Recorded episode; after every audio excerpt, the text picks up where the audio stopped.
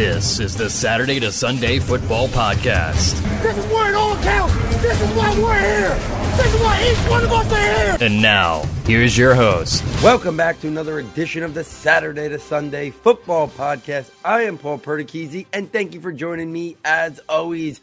Jeff Abercrombie across the way. Jeff, NFL season concluding as we are recording this week one of the NFL season. Week two of the college football is in the books. So much to break down and talk about. How are you doing this evening, my friend? I'm uh, I'm doing pretty well. We uh we had a weekend away, so uh, you know I'm actually playing catch up. But in the middle of it, you know I had some access to uh you know so to some extra cable stations. So you know I got to watch a little bit more live than I do on the you know I usually do the cut up recaps on Sunday. So a lot of catch up, but a little bit of extra live live games. Um, and it, you know it, it kind of sounds like uh uh you know ch- childhood bugs caught up to you there a little bit, Paul. Yeah, definitely. Uh, we're dealing with a little bit of stuff going for the house here. My uh, my voice is uh, a little scratchy, a little bit coughing going on. So hopefully uh, we can make it through this episode without uh, too much coughing on my end. Yeah, well, we'll manage it so you make it all the way through the fourth quarter here, and I, and I can drive us on. So why don't we just go go right into it? And you know, try and just maybe something a little bit new here, where instead of hitting all of the names because we have so many good college performers these days, I'm just going to highlight in a quick hit section, these players had notable games. And then we'll go into a couple of names that we've chosen to, to go into depth. So, just starting right off the bat for the NFL draft report, we had really good perf- performances this week from CJ Stroud, from the running backs, Sean Tucker, Mo Ibrahim, you know, from Gray. He, he kind of took a took a lead role there. Corum took a little bit of a lead role there in Michigan. Um, and Addison and Mims both had huge games. But why don't we go into some names that we want to talk a little bit further about? And let's just kick it off with our marquee matchup. So on the quarterback side, uh, we had Bryce Young. We had the Alabama Texas matchup. And Bryce Young struggled a little bit in that game. I mean, he took them back in the fourth quarter. But what did you see, Paul?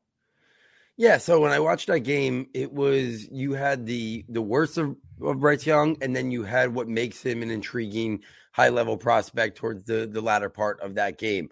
When you watch Bryce Young play, first off, you're seeing a little bit, a little bit of what Tua struggled with when he got to the NFL and he wasn't playing with those all world wide receivers. And I think the jury is still out on Tua in the NFL. And we'll see now he's got Jaylen Waddle, he's got Tyreek Hill. So maybe it'll kind of settle it back into place and we'll see more of the Tua from Alabama. But you watch Alabama right now, they don't have the receiver talent that they've had recently. They have good talent, and some of these guys are going to materialize and be round one, round two guys, but they don't have the guys that were creating that instant separation where then Bryce Young could just be that distributor, that Magic Johnson, that point guard who just kind of feeds all his guys. And the physical limitations of Bryce Young were readily evident early in that game the his height being an issue, passes be, batted down, struggling to see things that were materializing, the arm talent being average or, or above average, not like great or very good. You saw him really, really struggle in that game. It was the worst I'd ever seen Alabama's offense in the Nick Saban era, its whole dynasty. They put it together. They made some good plays down the, the clutch. And Bryce Young showed that problem solving. When when Dane Brugler was on a couple weeks ago, he talked about poise and his playmaking ability, not like uh, Lamar Jackson or Kyler Murray, but more of a guy who handles pressure well, is very poised, and solves problems. And you saw that down the stretch of that game. And I think people are going to be impressed with that. But there's also the physical limitations that if he doesn't have, I'm not sure at the next level, he's a elevator where he can carry a team on his back. I'm not going to sit here and say he's a game manager because I don't think that's true either. But I do think the way we see Josh Allen or Patrick Mahomes basically be superhuman to make plays happen, that's not Bryce Young's game. And it's not going to be Bryce Young at the NFL level either. He's got to stay within the structure of what he can do. He can do things off structure, and solve problems with creativity. That's his best trait. But there are limitations to that. He's not going to be for everybody. There's going to be old school people in the NFL that look at Bryce Young and say he's not he's not for us. But he's got some Russell Wilson, he's got some Drew Brees in him in terms of sometimes how he plays in making things happen. But there were some issues that popped up in that game. Will be interesting to see if we see it pop up more throughout the season when he faces even better defenses than the Texas. Yeah, and I mean, it's probably not what anybody's really going to hear because you're going to hear hype about Bryce Young and you know Heisman winning and willing to be uh you know the the number one pick, etc. But you know we Tua was in that boat at himself at some level, right? And then we saw him get to the NFL and I still think Tua is a very good quarterback, but but like you said, there are some levels of limitations, and he can be a very good quarterback without being a transcendent level like a Josh Allen. And and maybe that's what people are looking for. And we, will we'll talk a little bit. Um, actually, why don't we just go into it? So we had another showdown on the slate, and we're going to just stick with the quarterbacks here. And we had um we had uh, Kentucky and Florida show off with Will Levis and uh, Anthony Richardson. And I want to go a little bit more in depth with Richardson um, because we talked a lot about him last week. Uh, you know, I, I, hadn't gotten down into the nitty gritty of his tape, but, you know, we talked a little bit about the tools and I wanted to actually give listeners, you know, a bit of a, a deeper insight into how he's playing right now and where I see it potentially going. But to touch on Will Levis really quickly, he's somebody when you look at him, you'll see the classic NFL pocket passer quarterback. Like his and it's it's really interesting because he and Anthony Richardson are stark opposites. Levis had very clean mechanics. He looked very precise with his actions, and he has just this amazing deep ball pinpoint accuracy, and it showed up in that game um, on that long touchdown pass. Just you know, that's what you know teams will fall in love with. So I do think we still can be talking about a scenario where, Will Levis is drafted in the first round and maybe ahead of Anthony Richardson. But the trajectory that Richardson can go on, I think, is sky high. And we, we talked a little bit about it, but I want to give it more context. So I, I did a two game deep dive of these last two weeks.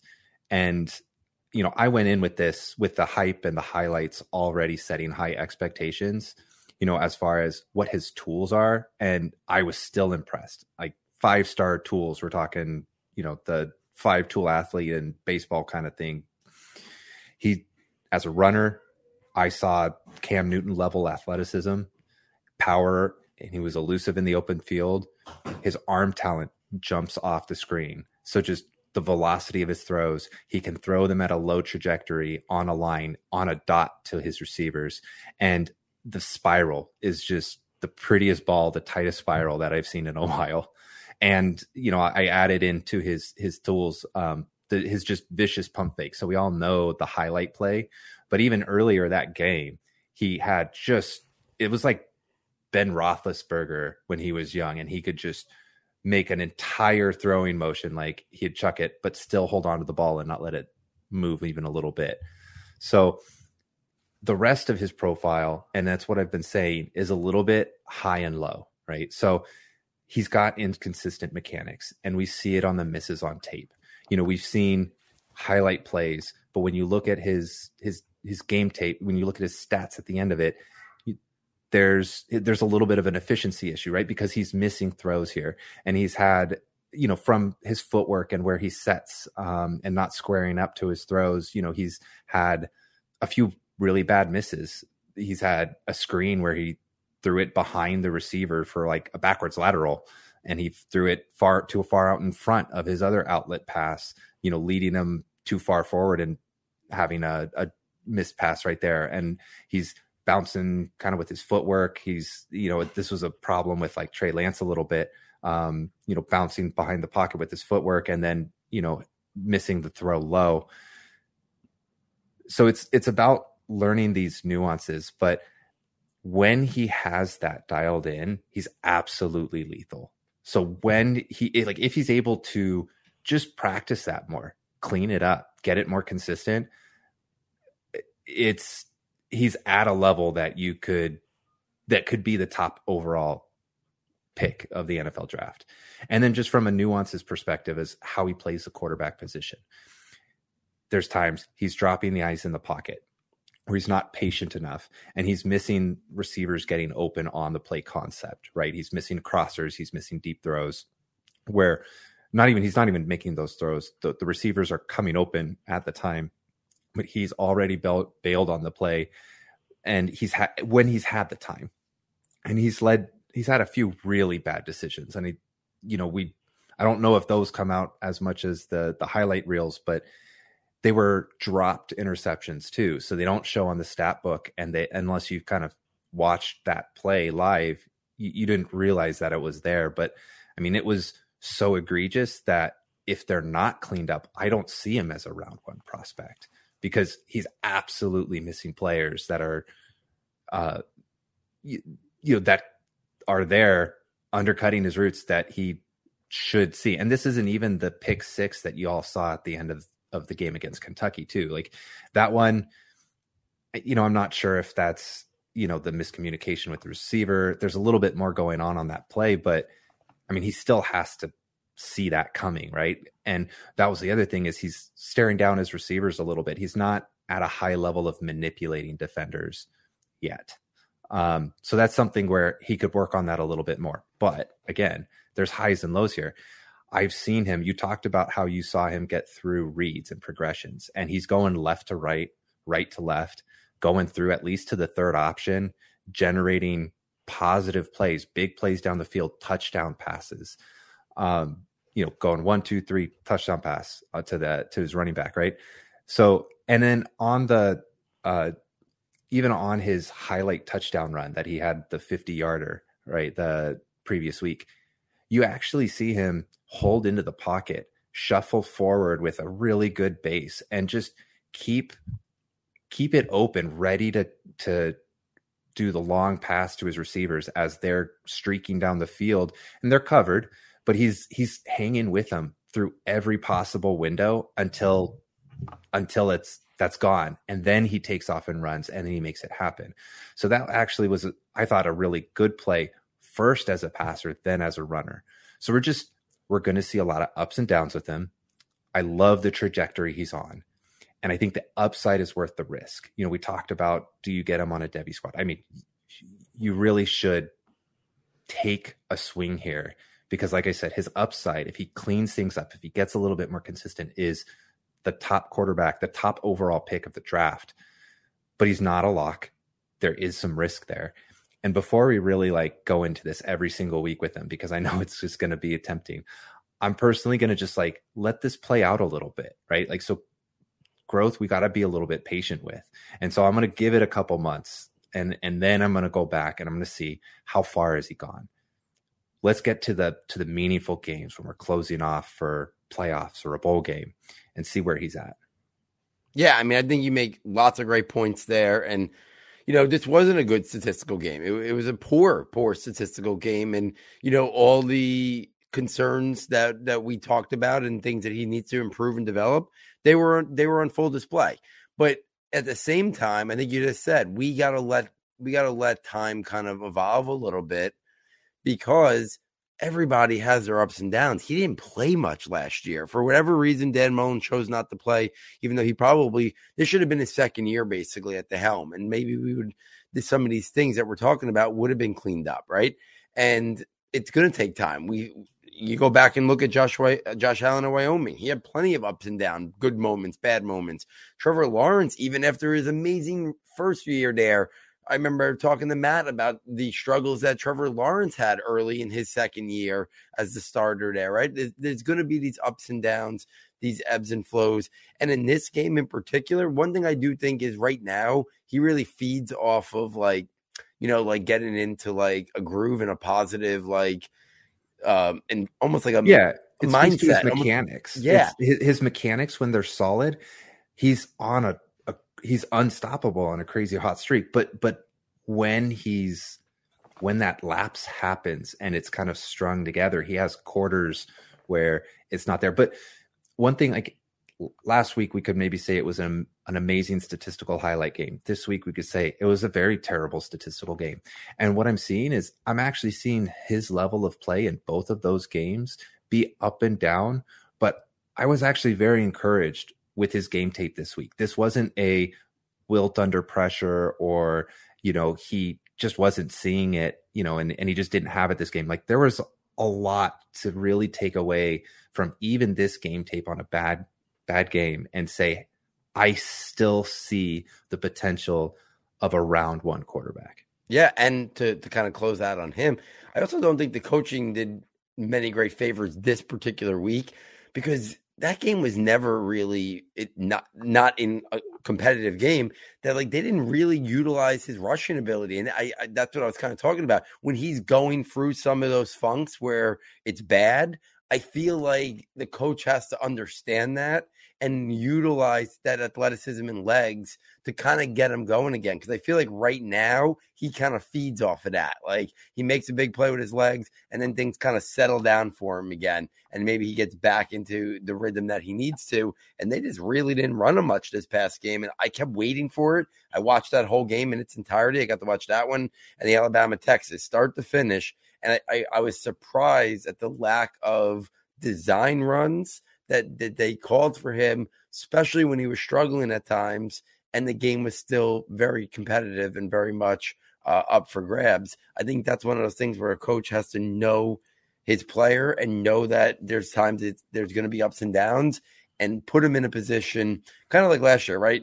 Justin Fields last year didn't even have a shot because they didn't even coach him to to really mm-hmm. have a shot last year. And I feel like this game, the coach kind of missed an opportunity a little bit right there. So we'll see. He's going to be fun to digest all year. But like you said, I don't think we know he has the raw traits. We know we need to see improvement in a variety of things. I don't think it's as simple as every week we're going to analyze and judge. Where is he four weeks from now? Where is he six weeks from now? Where is the eight weeks from now? That'll I think will start to give us a little bit better of a picture on where we're talking about the trajectory for him in the NFL draft. Yeah. And, you know, he's got a long way to his NFL draft. So you mentioned that, you know, the other game you watched in its entirety, and I'll tee it up for you again, um, is is Texas Alabama. And we had Jahmyr Gibbs, Bijan Robinson. So not only, you know, highlights of the, you know, tons of pass catching weapons, but you know, we had these just stellar running backs, maybe the one two guys of the class. And one thing that was pretty standout was Gibbs was only nine for 22 on the ground, but he had all the receiving work for Alabama nine for 74 and one, and a big play at the end to help them get in field goal range. Bijan had tough sledding. It was Alabama, 21 runs, 50 or 21 rushes, 54 yards, a touchdown, but a big play through the air, three for 73 through the air. So when you looked at these guys, when you looked at Bijan against Alabama, when you looked at Gibbs and what he was able to do as the engine of the Alabama offense, what were you seeing? Yeah, I mean, I think it was a lot of what we saw on film. I think Gibbs eh, Gibbs's calling card of what's going to make him a day two type NFL pick and a really productive player is he fits today's modern NFL to the T. Like I watched Jahmyr Gibbs the other day, and he was the best Alabama offensive player by far. And at times, Nick Saban, I actually think should have been getting him the ball even more. I know he ended up having those nine catches, so it looks like. A, but there were stretches of that game where I was thinking to myself, why are they not getting Gibbs the ball more? He's their best offensive player by far. He has a lot of Austin Ekeler is the guy I kind of comp him to. If somebody wants to say Alvin Kamara, like that's the world where he's going to live in. That's the world where he's going to translate to the NFL level. I don't think. I think he's more Ekeler than Kamara when I watch him play. If I'm gonna if I'm gonna put a named in the NFL, but he's a guy that the versatility that he's gonna bring, but more nuance as a runner uh, a better frame than guys like A Chain or even guy like James Cook last year, guys that I'm huge fans of. And anyone who listens to the show knows that Gibbs has that elite receiving profile, but he's also got more nuance and understanding of, of the run game, running concepts, patience, you know, vision, stuff like that. So to me, his trajectory is only going to keep going higher and higher with, with Alabama Bijan, I think we saw he's he's still playing me on a pretty poor offensive line. I liked some times where he was hit the hole and, and just get what I can get. And he and I think he understood against Alabama. He couldn't dilly dally. He couldn't try to make a big play out of nothing. And I know the mm-hmm. stats aren't good, but there were times where I think he showed me I'm just gonna run and get what I can get, and I'm gonna use my power here. And it might only be three yards, but that's better than a four yard loss of trying to do too much. And then you, you saw the receiving capabilities. He's got that in his arsenal that he can run wide receiver routes at times. Like, you know, the big play that they line them up on the outside, you throw body control, you throw ball skills. Like, Bijan offers that capability. So I think these guys, even though the stats, especially the run stats, were nothing to write home about, when I watch these guys play in this big game with defenses dominating for the most part, they still checked off the boxes to me as guys who are going to be high level prospects round one, round two guys, top five running backs, and and I think we saw we saw what what these guys bring to the table.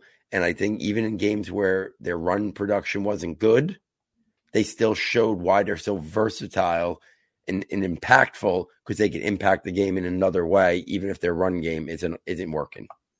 Yeah, and you know, honestly, for Bijan, I've never really worried about him as an open field runner um, it's always been you know what can he do from you know a nuance of the running back position? And these are the type of games that i i highlight and i want to go back and actually do. Look at the blocking scheme. Look at how the defense is is lined up. Look at the post snap. Look at what the you know running backs looking at at the handoff. What is his decision making thought process? You know and actually go in and dissect them at the end. And and it sounds like you know just from your watch through that you know there's possibly some growth for me to see here you know from Bijan's perspective um, which which makes me extremely excited. Um, let me just go through a couple other you know really big uh, big statistical uh, weeks. You know Raheim Sanders we we touched on him real briefly last week 24 156 and 2 this week. Uh, Deuce Vaughn we we forgot to talk about him last week 18 126 and 1. This week he's coming in with 24 rushes, 145 yards, two touchdowns. So you're seeing a lot of workload for a little guy. Um, I'm not really sure. Again, not watching the Kansas State games. Um, so how that's coming, where it's coming from, but they're they're scheming him the ball. They're getting him the ball, and he's delivering. One of my notes on him was, uh, you, you know, even in traffic, he's a little guy, but he knows how to dance between you know between bodies you know within the traffic and still make the most of things. So i'll be excited to to dig into him later this year when we highlight him a little bit more. But one name i really wanted to touch on before I, I pass it back on to you is tank bigsby. 13 for 51 and 1 last week was you know 16 touches uh 147 yards two touchdowns. And what i really wanted to highlight with tank bigsby is that he looks like freshman year tank bigsby it looks like a lot of what was going wrong, not just with him, but Auburn in general, at least when it comes down to Tank and his and how he plays and how he's able to evade defenders, manipulate defenders, take advantage of creases or open space, um, use his athleticism. It, it just it all looks back, and I just wanted to harken back and say two years ago when we were looking at freshman Bijan and freshman Tank Bigsby, these guys were the cream of the crop, the top of the class, 1A, 1B. And Tank Bigsby looks like he did his freshman year. So that, ju- that should just really put him high on your radar.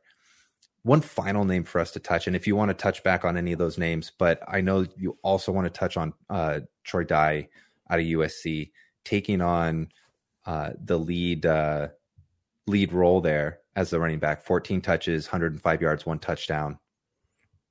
Why don't you go ahead and dig in there? Yeah, so Travis Dye, we talked about him last week, and we also said that like we didn't know how that situation was going to play out, right? A lot of guys last week got touches in that USC backfield, and this week against Stanford, he kind of emerged, right? 14 rushes, and I think in that scheme, the way they're going to spread it out, the way they're going to have those great receivers, Dye complements that as like that space back, a guy who you could stretch the field out three, four, five wide, you know, at times, and then like he can either line up as like a receiver in that five wide set. He can he can motion back in to be the running back. So to me, I think we're gonna see a lot of big games from him, and it doesn't. He's not going to be a guy who profiles as a guy who's going to be a 18 touch player even at the next level. But I think if he's he, we're going to see him. I think most weeks settle in that like 12 to 14 touches, even maybe in college. And I think that might be his role. He's eventually ticketed to, you know, at the NFL level. I like the combination of receiver and, you know, runner that he, he kind of brings to the table. Guys like that intrigue me. There was a reason why last year, you know, I liked Rachaad White and I liked Tyler Badie and, you know, guys like that, you know, who have that ability to impact the game in a variety of ways. I don't think he's a guy who's going to be power gap, but he's a he's a guy who can run outside zone. He can he can be used on the perimeter. So I like that Dye kind of emerged this week. I think when the dust kind of settles, he's going to be the receiver that's most impactful for the Trojans this year in that high flying offense. I saw something the other day. A lot of people think they're going to be significantly favored in every game the rest of the year. So USC could be on trajectory of an undefeated season in the playoff. We're going to get to see a lot of opportunity of Travis Dye, I think, during the home stretch of the season, because I think USC might be one of the last teams standing in, in terms of you know, going to the playoffs and, having a real shot for us to see them against, you know, some SEC teams and stuff like that. So I think it's going to kind of be a fun watch for for Dye this year. Yeah, it'd be great to see them against the SEC, SEC teams, right? And in the past, you know, we've sort of been deprived of that because, you know, sometime down the line in the program did get a Pac-12 upset, right? And that's just kind of what you get on the West Coast. And I think, you know, now with Lincoln Riley there and just the the way that that program is really trying to ratchet it up a notch, um, that's what it looks like, at least, uh, you know, with the way that they're uh, just loaded on talent across the board on offense. Why don't we um, switch it over to the wide receivers since we're running through on time here? Because I know that there's, you know, we we highlighted a couple big names that had big games, but I think we want to do a little spotlight on maybe some players who are struggling a little bit. So starting maybe just with Quentin Johnston, two for 22. He had a quiet game last week, too. This week, the competition was light, and TCU scored a lot of points, and he just wasn't part of the party. Um, another name, too, Jermaine Burton. You mentioned Alabama doesn't have any pass catchers right now. I, Burton's a guy I loved coming in just based on a really limited sample size, but I highlighted I love the way he attacks DBs and attacks leverage, and I thought he got open two for 10 and and from what it sounds like it sounds like he wasn't you know playing the, at the same level of of what his promise was so paul why don't uh again back to that alabama texas game. You know is there any as you're watching burton is there anything you can shed some more light on? Yeah i mean it, you know it's hard without like the all 22 film but just from watching the tv coverage it just it, he looked like texas is not loaded with with you know DBs in terms of like you know they they've had three first round prospects in like in in a matter of years. I forget they had the stat up the other day. It's like it's been staggering. So while Texas is in the midst of hopefully turning around because they're good for college football when they're a great team, they're not this loaded defense. And like I said earlier with Bryce Young, their receivers weren't getting open. And you know, uh, you know Tyler Harrell, the speedster from Louisville, hasn't really uh, played yet for them due to an injury. They need his speed because Burton and the rest of those guys, Ja'Corey Brooks, like guys that are good players. I just was surprised at how little impact Burton had on that game because I really liked him on film in the in the Georgia film, and then he, he scores a couple touchdowns week one. But you know, week one Alabama was you know was was basically you know versus a low level opponent, so like you, you couldn't read much from that. And then here it is against Texas, an opportunity. Now, listen, he didn't, uh, Bryce Young didn't have a lot of time, but or even when he had time, it, it, Burton was struggling to create that separation. Going back to what I said, like Bryce Young last year had guys that created instant separation. Right now, not that anyone thought that was Burton's calling card, but I but I still am surprised that he struggled as much in this game. And I want to see now like more. Uh, I expect more out of him. I have higher expectations for him. I think the people who are fans of him have higher expectations. It's one game. It, the wide receivers in general have gotten off to a very slow start. This 2023 wide receiver class through week zero, week one, and week two, it has been relatively quiet, right? Jermaine Burton didn't perform this week. Uh, Quentin Johnston didn't have anything going in this in this game. Two weeks in a row now, a guy who some people think could challenge Jackson Smith-Njigba, Kayshon Boutte as the top wide receiver. We haven't seen anything from him yet, and that doesn't mean anything because NFL teams. And I'm at the forefront. I don't. I don't really think college statistics are too much of a predicator of NFL success. Personally, it's more, especially the NFL teams, its traits, its its characteristics, and stuff like that. But I'm surprised as the focal point of that TCU offense, we haven't seen Johnston live up to what we expected yet. He could instantly turn it on, but he's been he's gotten off to a slow start. Burton in this Texas game underwhelmed. Josh Downs has missed two games due to injury. Smith-Njigba's hurt. Kayshon Boutte barely making an impact on their games. Very slow start. Uh, I'll bring him up here. Gary Bryant out of USC looks like he's the clear, you know, third man there or even fourth man at times. So I think his draft pedigree is going to take a big hit, whether he's got to wait it out for a year or transfer at the end of the year. Uh, the one name right now that's exploding is Jordan Addison. Not a surprise. He's a very refined player. He fit that. He fit that offense perfectly. He's been the one receiver. And you mentioned it before, Marvin Mims had a great game this week as well. But it's been a slow start for the wide receivers. And Burton and Johnston are two of the names at that. And Boutte, obviously, another one. And Gary Bryant. I'm not sure there's enough to go around there to to to bring the best out of Gary Bryant when you already have Addison and then you know the underclassman phenom Mario Williams. Yeah, and you can only use TCU as an excuse for so long for why Quentin Johnston isn't, you know, shining. I mean, that was an excuse of it last year. He he flashed, and you watch his tape, and you're like, well, he's a good player, and you might still get there, but you know, we had we we thought that about Jalen Reagor, right? Um, Boutte too. You know, Boutte. He, I mean, he shows up a little bit more this week. You you said if if you were uh, Kelly, you were going to come out and just scheme him looks. I mean five catches, 42 yards. It just, I don't know that he's, uh, I don't know that we're seeing the dominant player that Boutte, you know, is right now. And, and that's something that we need to, uh, we need to watch as the season goes on. Why don't we just go ahead and, um, you know, Michael Mayer had a, you know, 100 yard game and a touchdown. Um, we'll have some chances to talk about them. There's not too many tight ends that we're going to get distracted on through the year. So why don't we running a little bit long, take this straight to the Devy slant.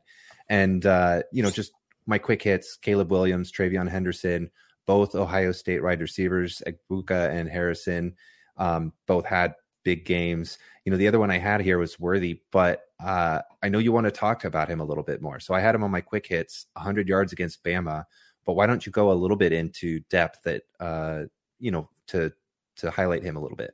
Yeah, I mean, I know people are going to be worried long term about the frame, but uh, I think it was Gus Johnson broadcasting that game, and he mentioned the name.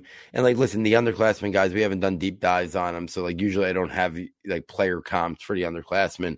But as soon as Gus Johnson said it, and then watching him that whole game, the speed, the releases, the, the the package that he provides, he's he's basically, in my opinion, on the trajectory of being Hollywood Brown 2.0. Like that's who he reminds.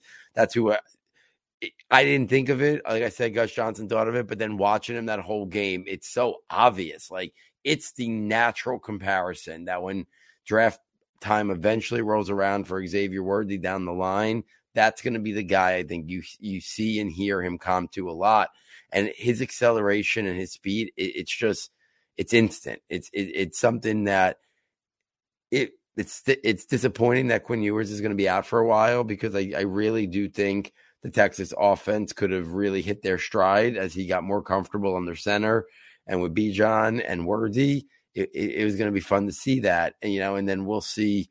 You know, we'll see down the line if Ewers is quarterback there for the long haul. If another Manning is headed there, uh, you know, another Manning in the in the long lineage of Mannings. You know, right now Texas is the pick for him, but but I think Xavier Worthy is going to be a guy that he's going to be one of those guys that is compared to Hollywood Brown, that vertical slot player who who just explosive. So I hadn't watched a lot of him. I just knew, you know, I, I see him in bits and pieces, but what he was able to do in terms of there were other plays that the quarterback just blew that he blew right by Alabama defensive backs. Like Alabama didn't have answers for Xavier Worthy. And if their quarterback could have taken advantage of it, Texas comes away with that upset for sure. Uh, so I thought it was a really impressive performance for Worthy because just like Bill Belichick sets out to take out the best player on the other team in the passing game, I'm sure Saban w- was targeting limiting Xavier Worthy's impact on that game, and he couldn't. It, it, was having his way even against the game plan, probably game planned around him. Yeah, him or or maybe Bijan too, though, right? Well, yeah, B, yeah. Bijan for sure. But in terms of the passing game, like who who they didn't want him like beat him deep and stuff like that. Like I was surprised at how much he was beating them vertically when I'm sure that was a point of emphasis, you know, in Alabama's game plan. But I just don't think they can keep up with him. Yeah. So I mean, it he is a player that um I you know I think we have to really watch as potentially the top wide receiver coming out for his class. Um, again, frame definitely uh, uh, adds to a different element of of prospects when you're you're waiting them out and who could be sort of that true outside threat versus the dynamism that can come from players like Worthy. I'm going to skip uh, Will Shipley. He had a good game. He had uh, two touchdowns, but uh, I want to do a little Devy highlight um, before we move on to the NFL side of things and just put a couple names out there. One you know, you've probably heard Nick Singleton. I mean, he was, I think, the top graded running back out of his class, you know, freshman this year, 10 rushes, 179 yards, two touchdowns, you know, six foot oh, 218 pounds already. So great frame, great size. And I mean, hit the ground running. That's what we saw Braylon Allen do uh, last year. This is great sign of things to come. Another name that may be going under the radar just because he's playing behind Zach Evans, but Quinshon John uh, Judkins um, is a freshman at Mississippi, 5'11, 220. And again, just 10 rushes, 104 yards. And um, you know, he's got those those Devy people, he's got their eyes popping a little bit right now. Um, so that's a, just a big name to watch for the Devy radar and uh, we we go into deeper dives, you know, later on. These guys are freshmen, so we've got a little bit of patience here. Let's move on. Uh, NFL rookie report. So again, just quick hits. Um, you know, really good games. Jahan Dotson, Garrett Wilson, Drake London, Chris Olave. They're all starting to be a little bit of a piece of the offense as rookies. Nothing major. We're not talking Justin Jefferson, OBJ, but you know, they're getting five, six catches, 50, 60 yards. You know, Dotson with two touchdowns was really nice to see. Players that didn't stand out. Some people had some hype too. George Pickens, Romeo Doubs, Christian Watson, Skyy Moore, Alec Pierce dropped a touchdown. Watson dropped a touchdown. Um, you know, we're gonna they're taking a little bit of a rougher road. That's not always, you know, a concern when it comes to rookies. They've got to make their way through the uh, through the through development. But we have a few um, running backs that I think we should highlight. Again, some uh, derailed hype trains with uh, James Cook, one touch, negative two yards, and a fumble lost, and then we just didn't see him again. Dameon Pierce, 11 carries, 33 yards, out snapped, out touched by Rex Burkhead. Um, these hype trains kind of went derailed is there anything that you're panicking on, Paul? Well, I think the Dameon Pierce thing is a good example of the pre. And listen, I, I think Dameon Pierce is going to lead that backfield in touches, it, but by the time the year's over. But I do think sometimes the preseason has become more watered down than ever. Like there are teams that now punt every game. Like no no players of relevancy play. And I do think Dameon Pierce was going up against a lot of backups. And, you know, I I bit into it, and that goes against a lot of things I believe in in terms of I don't trust fourth round running backs. Uh, I stay far away from him in dynasty. Like you know, we had this conversation last year. Michael Carter, who kind of is the reason why another guy that we could talk about, you know, didn't look as good because Michael Carter did look so good. So I still think in dy- I think in dynasty I'd be a little concerned about Dameon Pierce already, only because yeah, it's it's Rex Burkhead who got like 20 something touches in a neutral game script, in a game script that they were leading, in a game script that they weren't playing from behind. Houston's probably going to be in game scripts that are far worse than that most of the season. And who's going to be in there when they're on more passing situations? It's going to be Rex Burkhead. So I do think there's some level of concern for Dameon Pierce because I did think we we already expected him to seize had seized that opportunity and we thought worst case scenario, he's the early down runner. He's getting most of the rushing carries. And worst case scenario, like it's a watered down, you know, like Nick Chubb usage in Cleveland. Like he's going to be the guy, early down runner, goal line runner. Yeah, he's going to come off the field and not be the pass catcher, probably, but we're going to get everything else with him. The fact that he lost out on so many early down rushes and lost out on on positive game script touches to Rex Burkhead, I think is a little concerning. The James Cook one, I'm not panicking at all because honestly, I didn't expect them. The the, the tea leaves were kind of on the wall that they were going to start the season with a with a real running back timeshare. We had heard in the summer that they were going to give Zach Moss another opportunity. Uh, I went on the Harris Football Podcast and said, "Listen, I think James Cook's the guy you're going to want to get the second half of the year." and buy him for next year more than this year. And the truth of the matter is, Zach Moss still looked like Zach Moss slow, unathletic, and not really bringing anything to the table. They're not going to continue to give Zach Moss 11 or 12 touches a game.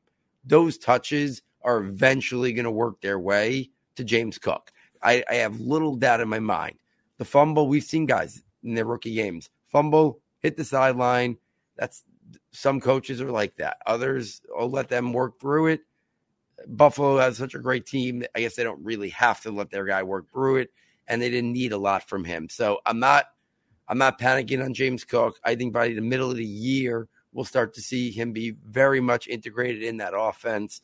Pierce, I'd be a little concerned, but I still think he's going to lead the backfield in touches. Just surprised on how much he lost out to Rex Burkhead based on the game script and and the type of uh, work in terms of early downs that that Rex was util- being utilized over him in. Yeah, for Pierce, I am worried mostly just because I think people thought he was going to take on the role, and and that's what you had to have to be useful for the Houston Texans was was the guy who kind of just got it all because he was better than everyone else. And it's not to say that Pierce you know isn't a good prospect and a good player and has a potential good NFL career in front of him but you know Rex Burkhead is a professional they want the pass passing down protection and the passing routes and be where he needs to be and hit the holes he's supposed to hit so I think even if Pierce starts to pick it up and even take the majority I just think there's enough of a shared workload there that you're probably not comfortable with him, you know, in your fantasy lineups. And beyond that, you know, we've what we've seen with Michael Carter, uh, you know, fourth round rookie pick gets uh, you know, drafted over uh gets a Breece Hall drafted ahead of him. And we have a really good class next year. So yeah, you hit it with James Cook and and Zach Moss. Um, and I think those touches will flip. So why, why don't we just go to Breece Hall real quick? Six for 23 on the ground, uh, 10 targets, six catches, 38 yards. You know, Michael Carter was their first option, but it was a pretty even split. And the passing work uh, is, I think, very encouraging sign if you're waiting for Breece Hall in an opening for him to really prove what he's gotten as a playmaker. Yeah, I'll say one thing about the pass stuff. I don't think we see the Jets throw 59 times no. again, the, any game this season. So I think the passing numbers even even like the you know Garrett Wilson, Elijah Moore, Corey Davis, like their numbers were all inflated today with 59 pass attempts, and the running backs. We have yet to see Zach Wilson be comfortable doing that in terms of checking it down like that too, right? Joe Flacco, we know is going to be good at that. But I do think what we saw at a Breece Hall, while it was nice to see him as involved in the passing game, Michael Carter's not going away this year. And mm-hmm. I thought it was going to be more of a 65 35 this year. And maybe by the end of the year, it even split more like a 70 30. I think now, best case scenario for Breece Hall people is right now it was 60 40 Michael Carter. Can we get to a point at ever in this year where it's 60 40 Breece Hall? I think now that's the question. Michael Carter is a good back, right? Like we we talked about him a lot last year. I wasn't willing to buy him in Dynasty because of that fourth round draft capital. But Jim Nagy, the senior bowl director, said there was a lot of, you know, there was an injury that was kind of unknown to the public, and that's why he fell out of round two. I mean, day two.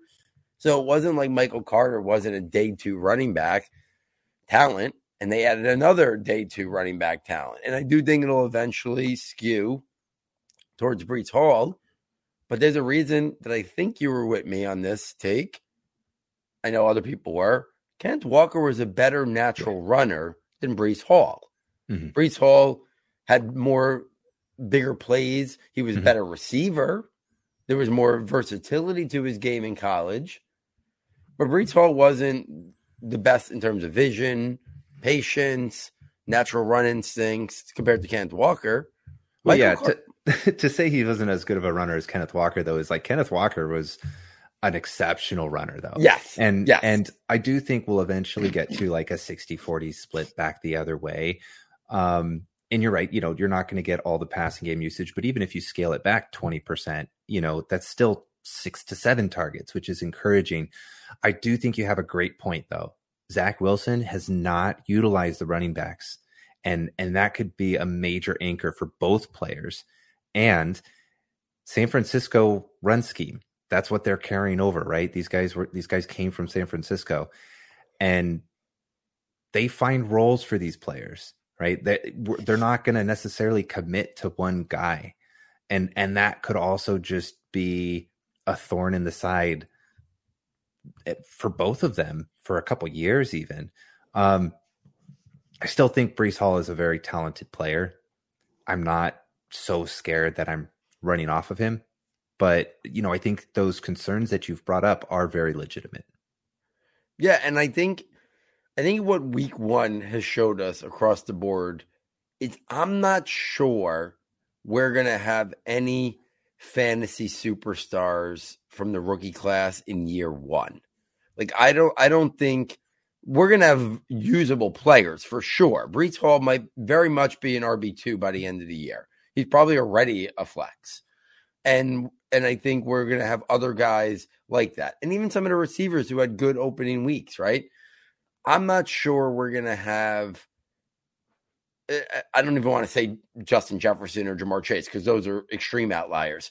But I just don't think we're going to have guys, even Drake London. I think DeVonta be, Smith, kind of, that's yeah, thousand yards about. Yeah, like you know. Drake London. I think Drake London could do that. But that's in, in today's NFL with how many good receivers there are. That's not even a wide receiver two in fantasy. Probably that's probably a wide receiver three.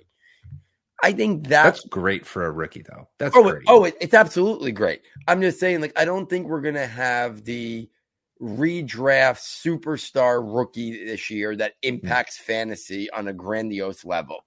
They're going to be guys that are starters. They're going to be guys that you want to get on your dynasty team. They're going to be guys that the trajectory could eventually be star fantasy players. But I don't think there's anybody in the perfect scenario set up right now who we're just going to see them Gary Wilson, really good player, questionable quarterback there in New York. Elijah Moore and Corey Davis. You know, Drake London, a very suspect offense. I don't think you're going to see a. I think you're going to see a good statistical year, not a monster statistical year. Jahan Dotson, you know, I know he had two touchdowns this week, and I love him as a player. But you started to return to Curtis Samuel being a thing. Yeah, Terry McLaurin's there, so I don't. I think you're going to see a good season at Jahan Dotson. I don't think you're going to see a star-studded, you know, season. And I think that kind of goes down the line. The running backs. When does Kenneth Walker get back? Breece Hall's going to have a Michael Carter problem for a big chunk of the for a big chunk of the year. Like that's not going away. I think. You know, Skyy Moore. You know, uh, Justin Watson got hurt, so he'll move up to number four. Can he eventually overtake Mecole Hardman? I know a lot of people in the fantasy community think that. I've been suspect that that might take longer than some people want to believe. You know, George Pickens was the hot name all summer, you know, in, in terms of that, but they still have Diontae Johnson. You know, Mitchell Trubisky is Mitchell Trubisky. You know, they have Claypool there still. So who knows? Michael Thomas looks back, two touchdowns yesterday. You know, Olave's, you know, Jarvis Landry looked really good in his first game in New Orleans. So I don't think any receivers are set up for like an explosion this year. I think you're going to see some solid, good performances. Maybe we get to a point where we have some wide receiver breeze. Uh, maybe Breece Hall eventually materializes into an RB2. The rest of the guys, you know, Dameon Pierce was drafted by the end of by the end of draft season as a guy who people were penciling in as an RB2. That's got to be a wait and see now. And James Cook, got to be stashed on your bench. Can't unplayable until we see at least him getting those 10 to t- 11 touches or 9 to 10 touches. So Zach Moss was a healthy scratch last year, right? When that yep. happens, James exactly. Cook, you got it. that's what you got to look for. Yeah, I think let's there's one missing name and we'll get to him, but maybe just a quick hit on the guys you said were usable versus the guys we said were waiting. We had two tiers of wide receivers, right? You had Jameson Williams, Olave, Wilson, London and you had the second tier of wide receivers, the Skyy Moores, the Christian Watsons, the Pickens, and then people put Jahan Dotson, you know, drafted behind a lot of those guys sometimes. Yep. And that's not how we had it. And we had, you know, we saw Jahan Dotson as a first round pick. And I think with his game, what he's shown is he's elevated with that top tier and he's he's not in the same group as as those second round picks. But the name that we're missing here is Treylon Burks, right? He had uh, three catches, five targets, 55 yards. One of the most interesting things here is that he had a low snaps share. He had, you know, 50, 60% of, of snaps. He was a package player. And yet he still managed to be able to find some production on the level of his peers. So I think that what that means is there's room to grow here as he integrates more into the offense, as he becomes a full time player. He can maybe have that high ceiling that we were looking for as sort of that AJ Brown replacement. The only thing that's kind of getting in the way, maybe, is Kyle Phillips. Kyle Phillips um, had some little draft loves as a day three guy, nine targets, led the team, six catches, 66 yards. You know, let's hit hit Treylon Burks. We do kind of know where you stand on him, and and I think that you're optimistic maybe the other question for you here is is can Kyle Phillips be that Hunter Renfrow level guy that comes out of this draft class? Yeah, you you just said it. You that was the that was the guy I was going to bring up. I watched this game start to finish because you know they were they were facing the Giants this week, so it wasn't bouncing around during during a Giants game. So I watched these two players very closely. Treylon Burks, package player for now. He's going to take he's going to take the outside job from Nick Westbrook-Ikhine. I think where this, I think where the interesting part is though, is see, I think right now Treylon Burks would be at his best if he was playing a big slot type role early on his career. But Kyle Phillips is going to make that really hard.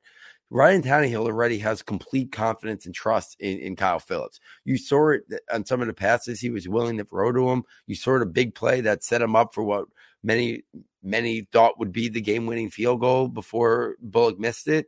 Kyle Phillips is going to be that guy that he had his fans who who thought great route runner, uh, a guy who could instantly become a starting slot. I think he's going to be that slot. And it was just one game coming off a major injury, but Robert Woods didn't look like the Robert Woods that we know. I think he'll I think he'll be okay. But I think Kyle Phillips has a chance to be a guy right off the bat this year, catch 60, 65 passes. And I'm not sure a lot of people were predicting that. And I do think Treylon Burks all the summer stuff that seems to be out the window already. In this offense, the amount of times they're going to be able to get him on quick hits and slants and then utilize his after the catch ability, I think the way they run their offense uh, through Derrick Henry is going to open up those play action quick hitters to Treylon Burks and let him, like you talked about, room to grow. I think he'll be a full time player by week four or five, and by that he'll be the he'll be the starter in two wide sets. I think yeah, that, whether that's play action and he's sneaking down a slant behind the or crosser over behind the linebackers as they get sucked up inevitably trying to hit Henry or those RPOs, right? As an extension of the run game almost. And I think, you know, go ahead. Yeah, I was going to say the one issue they have though, their receivers don't really, their receivers, they're missing something. Robert Woods mm-hmm. is, see, I feel like I, my one concern about Treylon Burks is are they going to put him in a position to ask him to do things that he's not really best at. Like they had him running some like go routes and and stuff yesterday. Like that's not his game. Like, but they don't really have a true X on their team right now. That's not Robert Woods' game. Robert Woods has never been that. Robert Woods is like the prototypical, you know, Z kick inside back and forth from between the slot and the Z guy. They don't really have that prototype. They don't have a burner. They have no speed in terms of like straight line speed. Uh, at all in terms of their wide receiver group. So I do fear that they're going to ask him to maybe do something that he's not ready to do and just play on the outside exclusively because of how good Kyle Phillips has looked. And they're going to ask him to run those those those vertical routes. That's not really Treylon Burks' game right now. Now, if he starts showing that, oh, then we're then we're really cooking because yeah. we well, we've seen that before, that. right? Jeff, Justin Jefferson was only a slot player. AJ Brown was only a slot player, right? Yep. It it's you it's very hard to project this sometimes. I, I think my one final wrap up before we hit the dynasty report, as we're nearing an hour here, but um, I think that Kyle Phillips window, it sounds like you're a buyer, and I think it's still open. And so that's something where, you know, that's probably one thing to to maybe put some feelers out there because it seems like he's going to be a usable flex player for you. Maybe, you know, within maybe with Ryan Tannehill for a couple of years here. Let's go straight to the to the dynasty um the stock report. We're going to hit skip the quick hits and probably have a couple names here because week 1 typically has some pretty big shifts.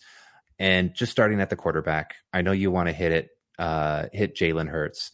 Um he's stock up for you. Why is he stock up for you?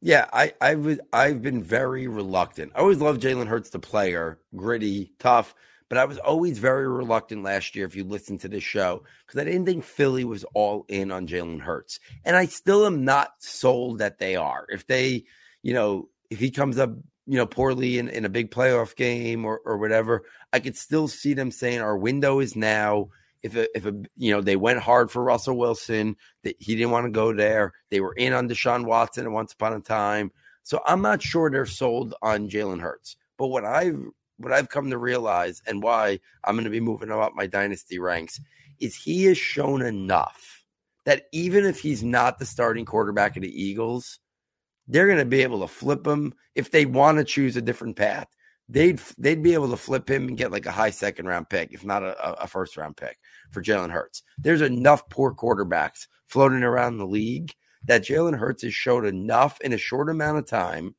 and you combine it with the athleticism and how all the positive things you hear about him in terms of his character and work ethic, that I think it's not if he doesn't make it in Philadelphia as a big star, he's going to be a backup quarterback.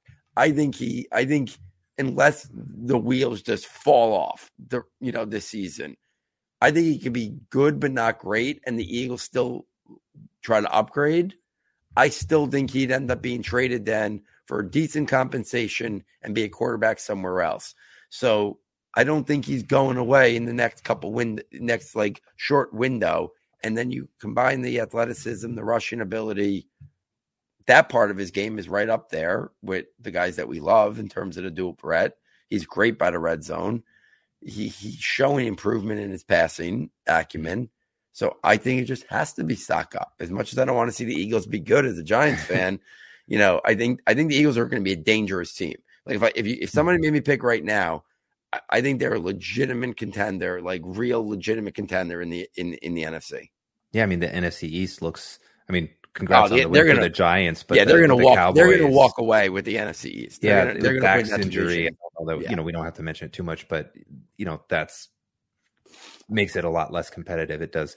I, I'm with you. Um, and honestly, it's actually really refreshing to see uh, an organization with a little bit of patience and you know letting a guy build up his talents and doing it in a really smart way. It's it's kind of what we saw with Lamar in Baltimore, and and I do think you know it's not that Jalen Hurts wasn't the passing prospect that Lamar was, but that doesn't mean he can't develop that, and I think he is, and I think that is stock up, and and I was too low on him, and I do think he has to be.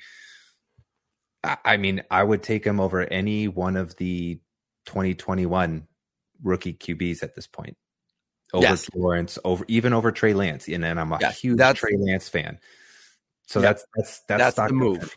Yeah, I got. I and and that's the perfect scenario. I I've been reluctant to put him over those guys, thinking that they had longer staying power.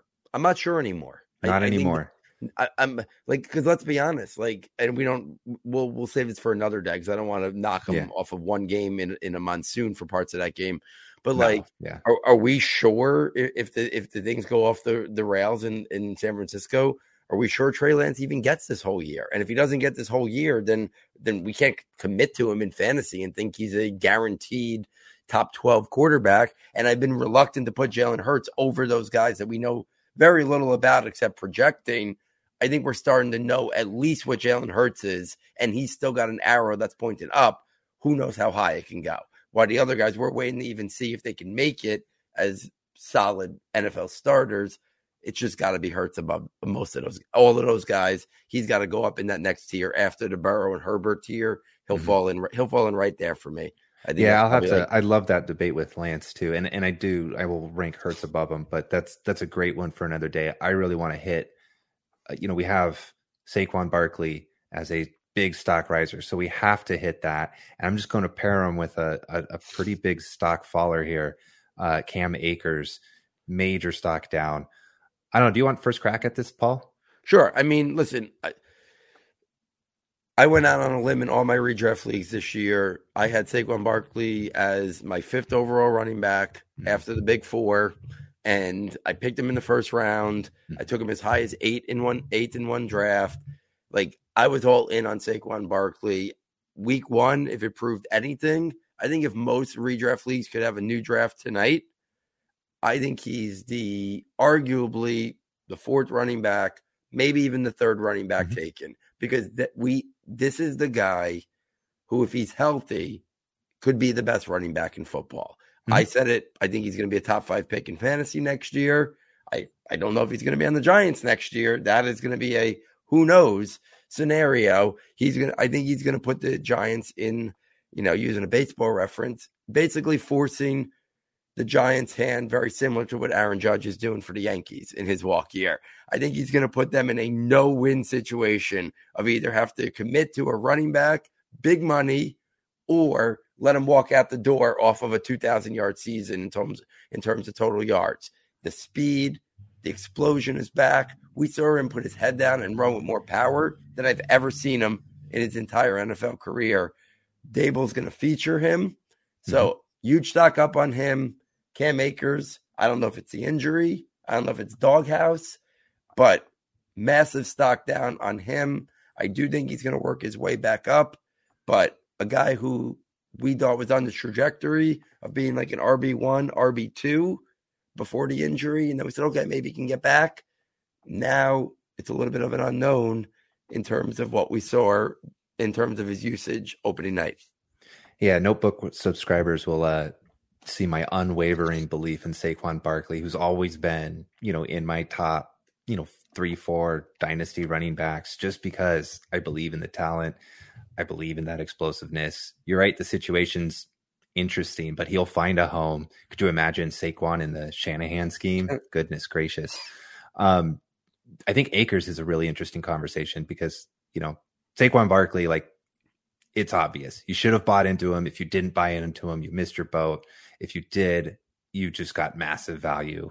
And my fantasy, he carried my fantasy teams last weekend. So, um, Cam Akers, I had a good discussion on Twitter where, you know, there's a lot of talk about potentially buying low on Cam Akers. You send a second because the prospect that you draft with a second round draft pick isn't going to be the same profile that Cam Akers was. And I don't know that I could do that. Mostly because what is this the the best case scenario for for Cam Akers when you look at this season or or sort of the the, the short term future?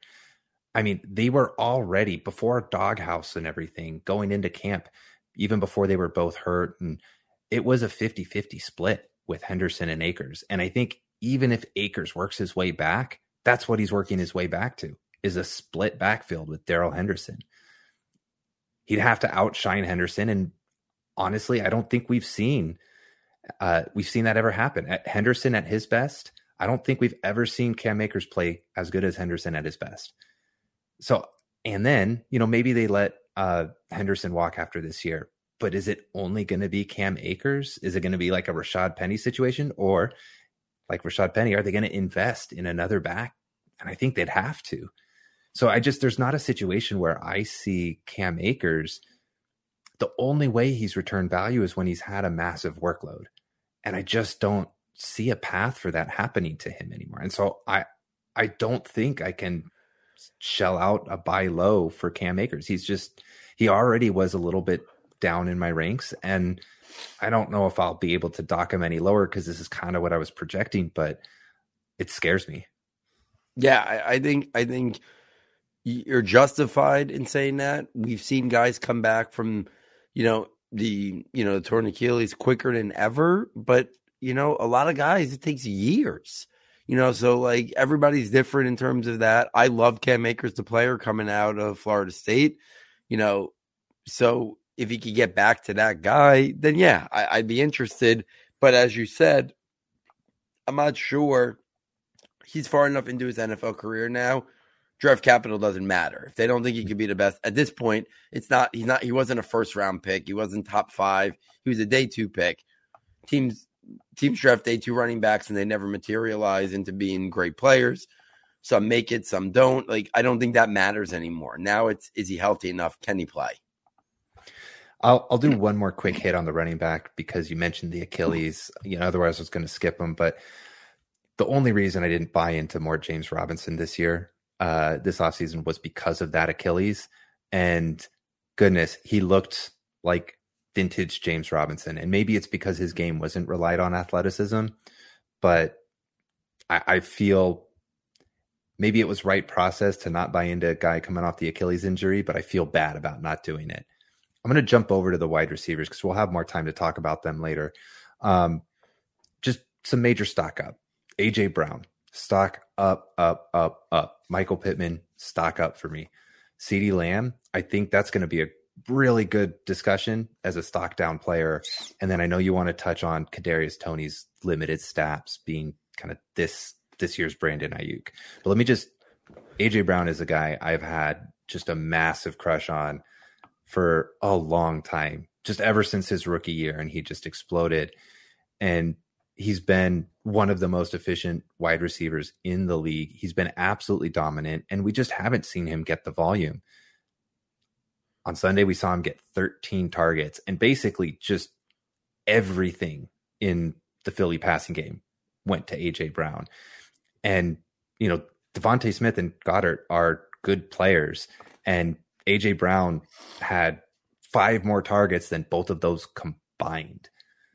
If we see, if this is the type of usage we see with AJ Brown, maybe not 13 targets every week, but you know, 10, you know, 12, 9, 11 Like we are going to see a top three fantasy wide receiver season out of him because he's that good. And it's only been about usage. And people worried about the Philly Philly passing or Philly offense maybe being more run heavy, not necessarily passing a lot. If even if they don't pass, either they're a league average passing team. As long as everything's going to AJ Brown at like a Davante Adams like level, I think he's good enough to be a top three wide receiver. And then I know you've been more reticent about Michael Pittman. I've always been a pretty big fan. I think he showed he's a true alpha. He was the guy in the the Indy passing game.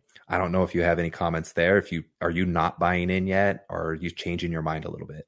No, listen, I, I think Michael Pittman's a good player, and I, I think I think he's going to be their lead guy and put up a really good statistical season. I just I felt like the the hype for Michael Pittman was was approaching like a Mike Evans level, and I'm more of like Vincent Jackson, like good player, good wide receiver too. I don't I'm I don't think we're going to see even this year where he's going to get heavy volume. I'm not sure we're going to see like a top 10 season. Maybe the volume's there enough.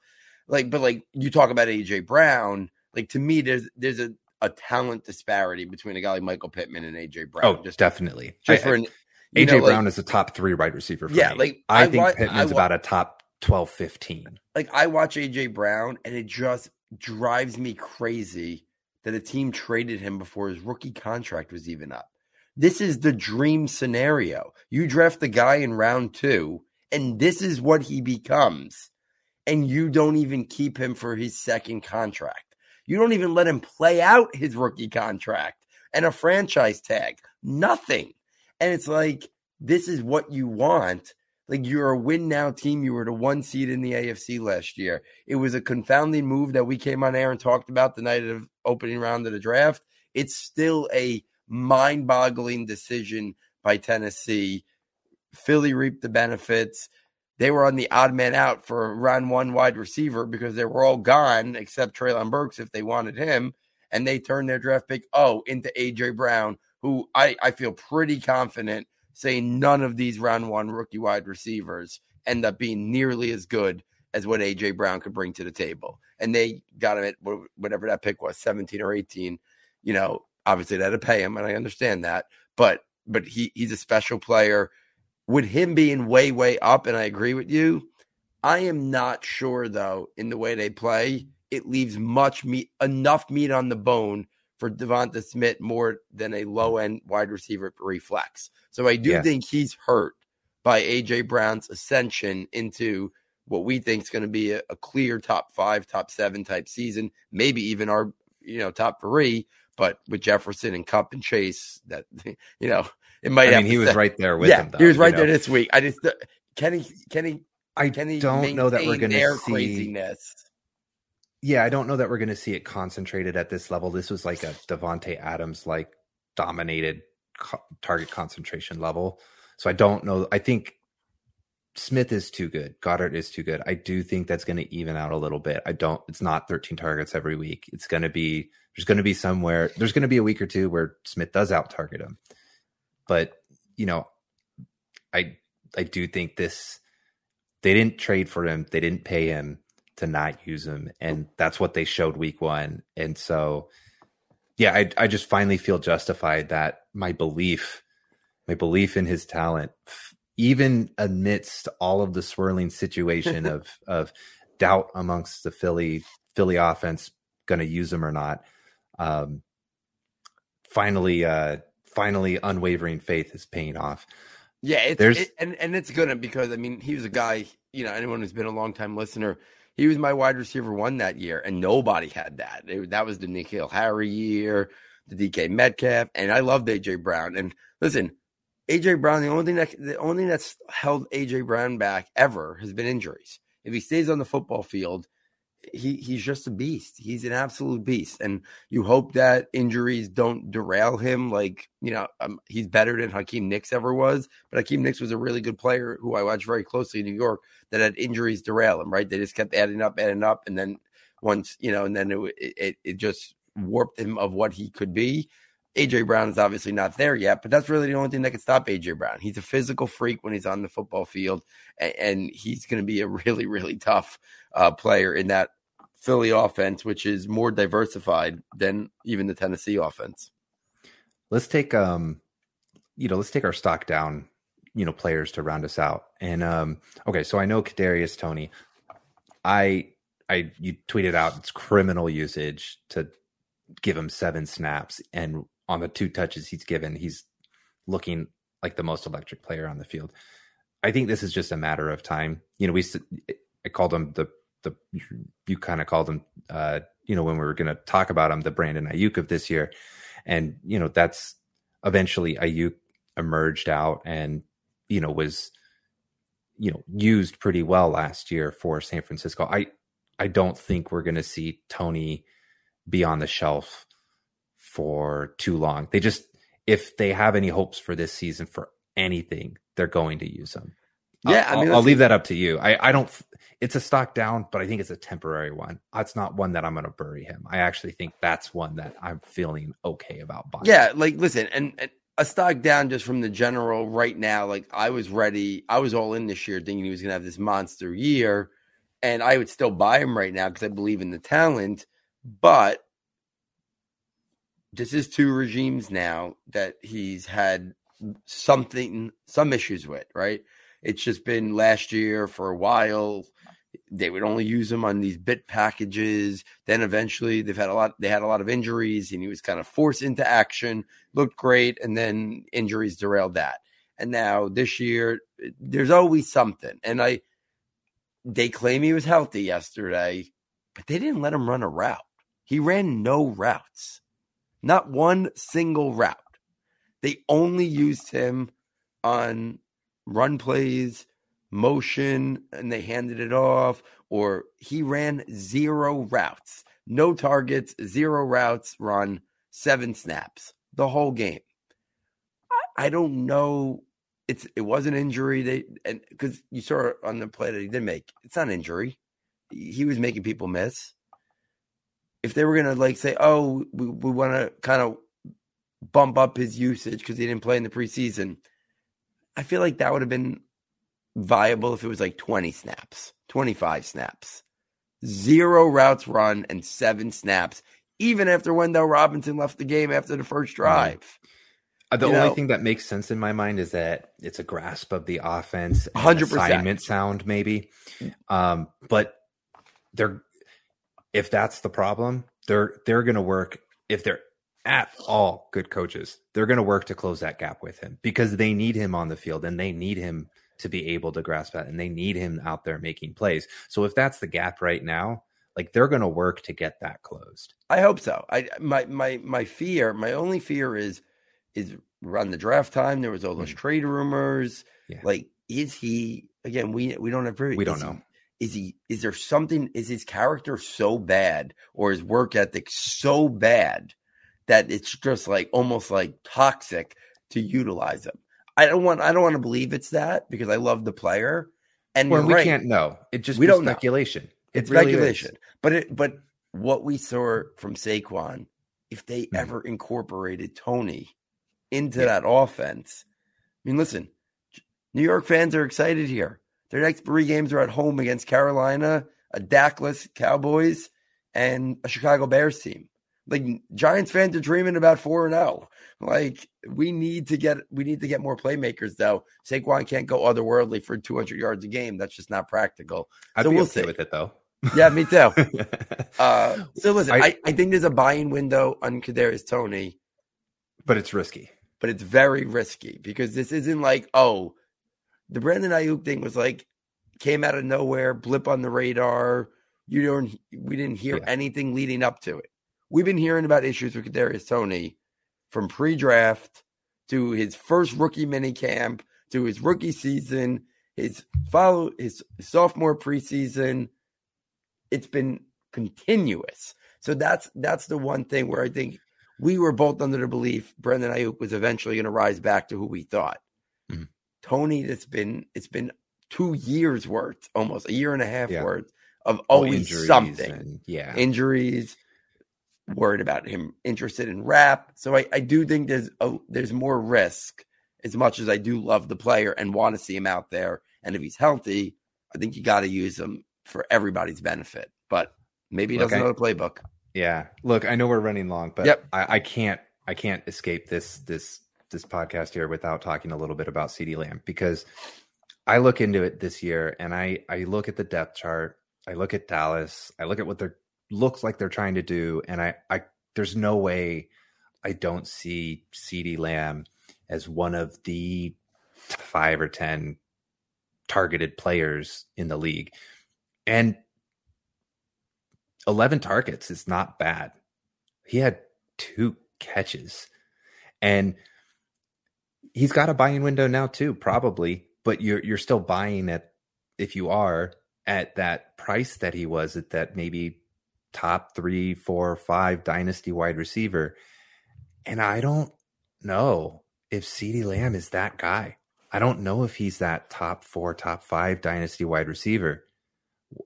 I what are your thoughts there? Like are you are you taking this opportunity? Are you paying top five prices but getting him on your squad because you think he's going to make it there? Because that's the only time you can get players like this. You know, they're hurt or you know, there there's just something about their usage that is slightly off and you know, like AJ Brown, right? They come back because of the talent. What do you think he's that talent? I think he's got the talent to to be a high level player, but I'd be reluctant to to go and pay the price. That it, I, I I don't feel as safe with him as I do some of the other receivers in that neighborhood of dynasty rankings for a variety of reasons. I was very down on Dallas this year. I'm very concerned about their team yeah. now with the Dak injury, even more so. I also do envision, I know they signed Gallup to big money, but I could also see Dallas very much, very much investing in a receiver very high in the draft again, sooner rather than later. I feel like that's something Jerry Jones would do.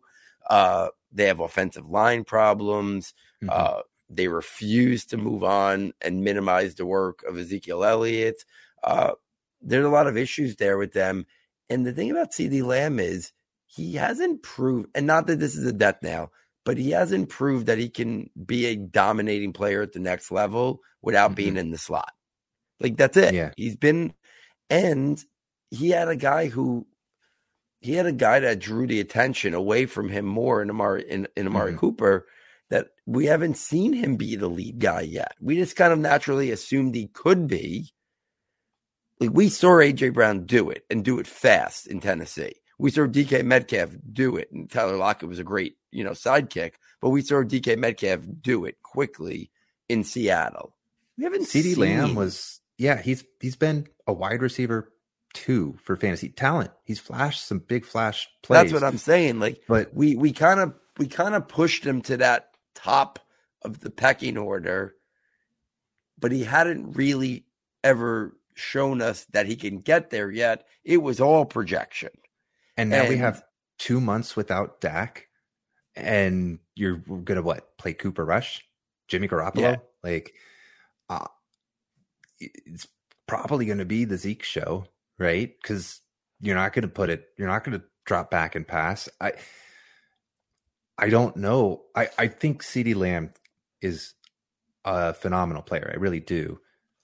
But I think I think I have to bump him down a tier because I think we we did crown him. You know, there were plenty of places he was ranked above, probably drafted before AJ Brown.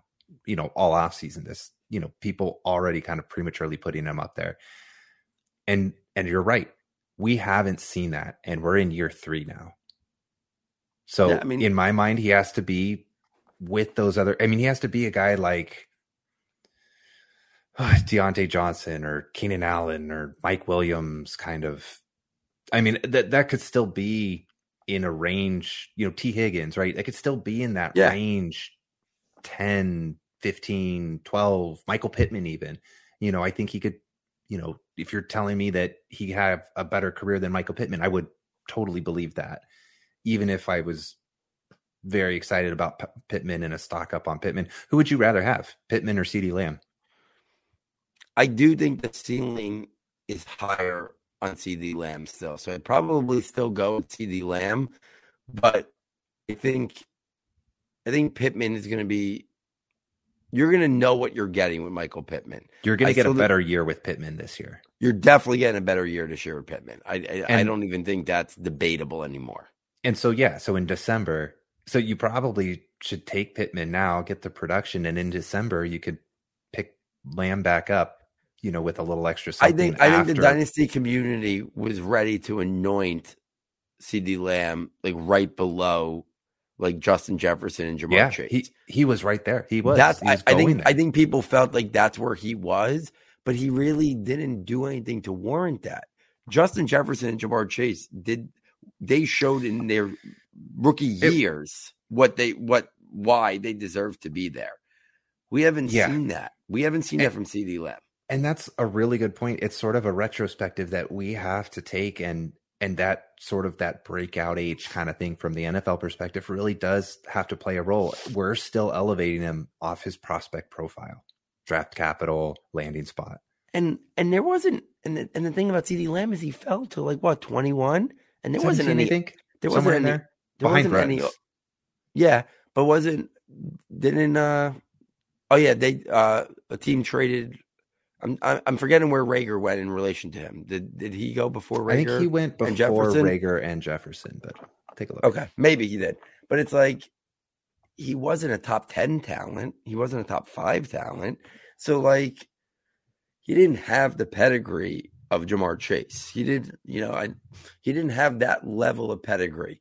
So we put him up there, but but why was he there? Why was he that high?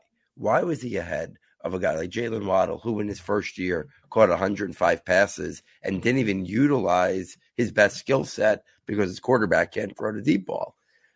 He he was pushed up a little quickly, and You'll have a laugh on this one. CD Lamb went behind uh, in the NFL draft. Henry Ruggs at 12 and Jerry Jeudy at 15. and then he went uh, and ahead of Jalen Reagor at 21. Yeah, 17. 17. Okay. So he was 17. Yeah. So, you know, Just another person who hasn't, another player who hasn't really done it. I haven't watched the game yet, but uh, Jerry Jeudy, right? Just he hasn't hasn't shown it yet either. Um, and I think the talent is there. I really do. Like you said, the the ceiling is there for a player like CeeDee Lamb. and guys But- can be great players out of the slot, but usually that comes with another guy drawing attention on the outside. Like as great as Cooper Kupp is, the Rams have always had other really good guys to play alongside him. He's elevated to be the best of the bunch by far, and he's uncoverable. We got to see if CeeDee Lamb now without Amari Cooper could be that guy, that alpha. Maybe, yeah, Could maybe do all he needs is Michael Gallup to come back because And Gallup and is that's a possible. very good outside wide receiver. I don't Yeah. know. Um, so it sounds like we're sounds like you're not buying at top five. I, I'm not either. It, it, it so it is a real true stock down situation, I think. Um, and I'd be a little bit more patient if I knew Dak was going to be playing the next couple months. But I just think the path for him to to rebound and and help rebuild his stock when Cooper Rush is throwing him the ball is it just it's like threading a needle. Um, I just don't know. It, it scares me a little bit. And like for example, could you pivot off of CeeDee Lamb for AJ Brown? I don't know if you could do that anymore, but earlier in this earlier in the off season, earlier this summer, that's something that nine like ten times out of ten would get it done. So maybe that's something to try. I mean, if you think about it, this year's not going to go well for CeeDee Lamb. He's going to be entering his fourth year next year, and he's not going to have any elite seasons under his belt. Yet he's being valued as an elite, elite level asset. Like, that's rare. Fourth season in the league, he's not going to have one elite season on his record, but he's being valued as an elite asset.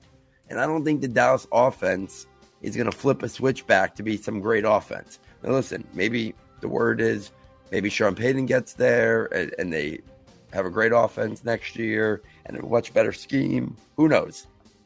But three seasons under his belt, he's not going to have an elite season under any of those three, yet he's being valued as an elite, elite level dynasty asset. I think he's got to come down a little bit. I got to get to my rankings already after one week. I feel like I got to get into my There's rankings. Yeah. and, and start making adjustments already based on late in the preseason, based on now week one of the NFL season. I do feel like there's a lot to change. So, Jeff, any final parting thoughts before we get out of here? No, why don't we wrap it up for, for the night? So, guys, if you're enjoying this content, please get over to the website, ssfootball.com. Check out our premium content tab. Get the notebooks now, maximize them for the entire NFL and college football season, and take we'll take you right through the draft and post draft next year as well. So, on behalf of Jeff, on behalf of our sound tech engineer David Nakano, and myself, thank you for joining us, and we look forward next time taking you from Saturday to Sunday.